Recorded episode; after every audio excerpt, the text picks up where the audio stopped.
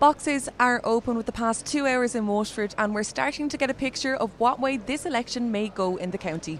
In the first tally, it looks as though David Cullinane will top the polls with the outgoing Sinn Féin TD, leading Tramore, Waterford City, and the Comeragh district, and coming in at 40%. Matt Shanahan is gaining traction too, with the Independent on 9.5% to date, while Mary Butler is ahead of the Fianna Fáil race, with the Portlaw native on 11.5%.